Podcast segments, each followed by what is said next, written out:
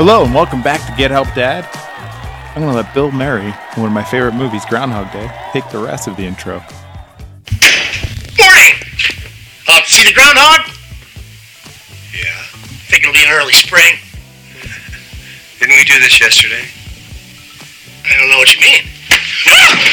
Don't mess with me, pork chop. what day is this? It's February 2nd. Groundhog Day. It is Groundhog Day, and here's a joke to kick it off. How long does it take a chicken to change a light bulb? It depends how much traffic is on the road. Perfect.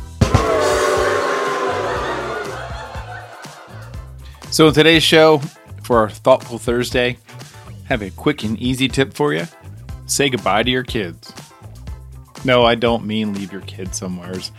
In the morning, as we all rush to get ready, we have meetings, we have school drop offs, we have so many things going on.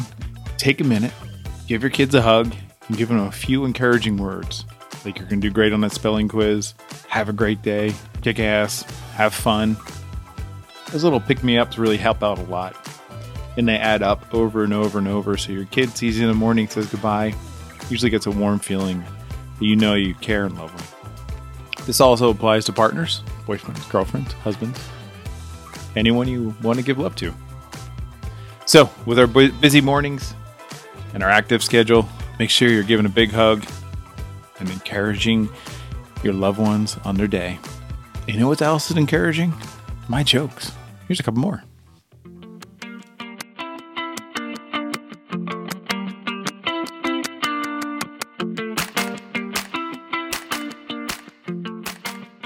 Why do we tell every actor to break a leg?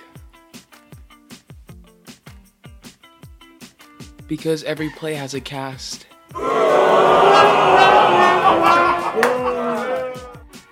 What do you call a New York Jet with a Super Bowl ring? A thief.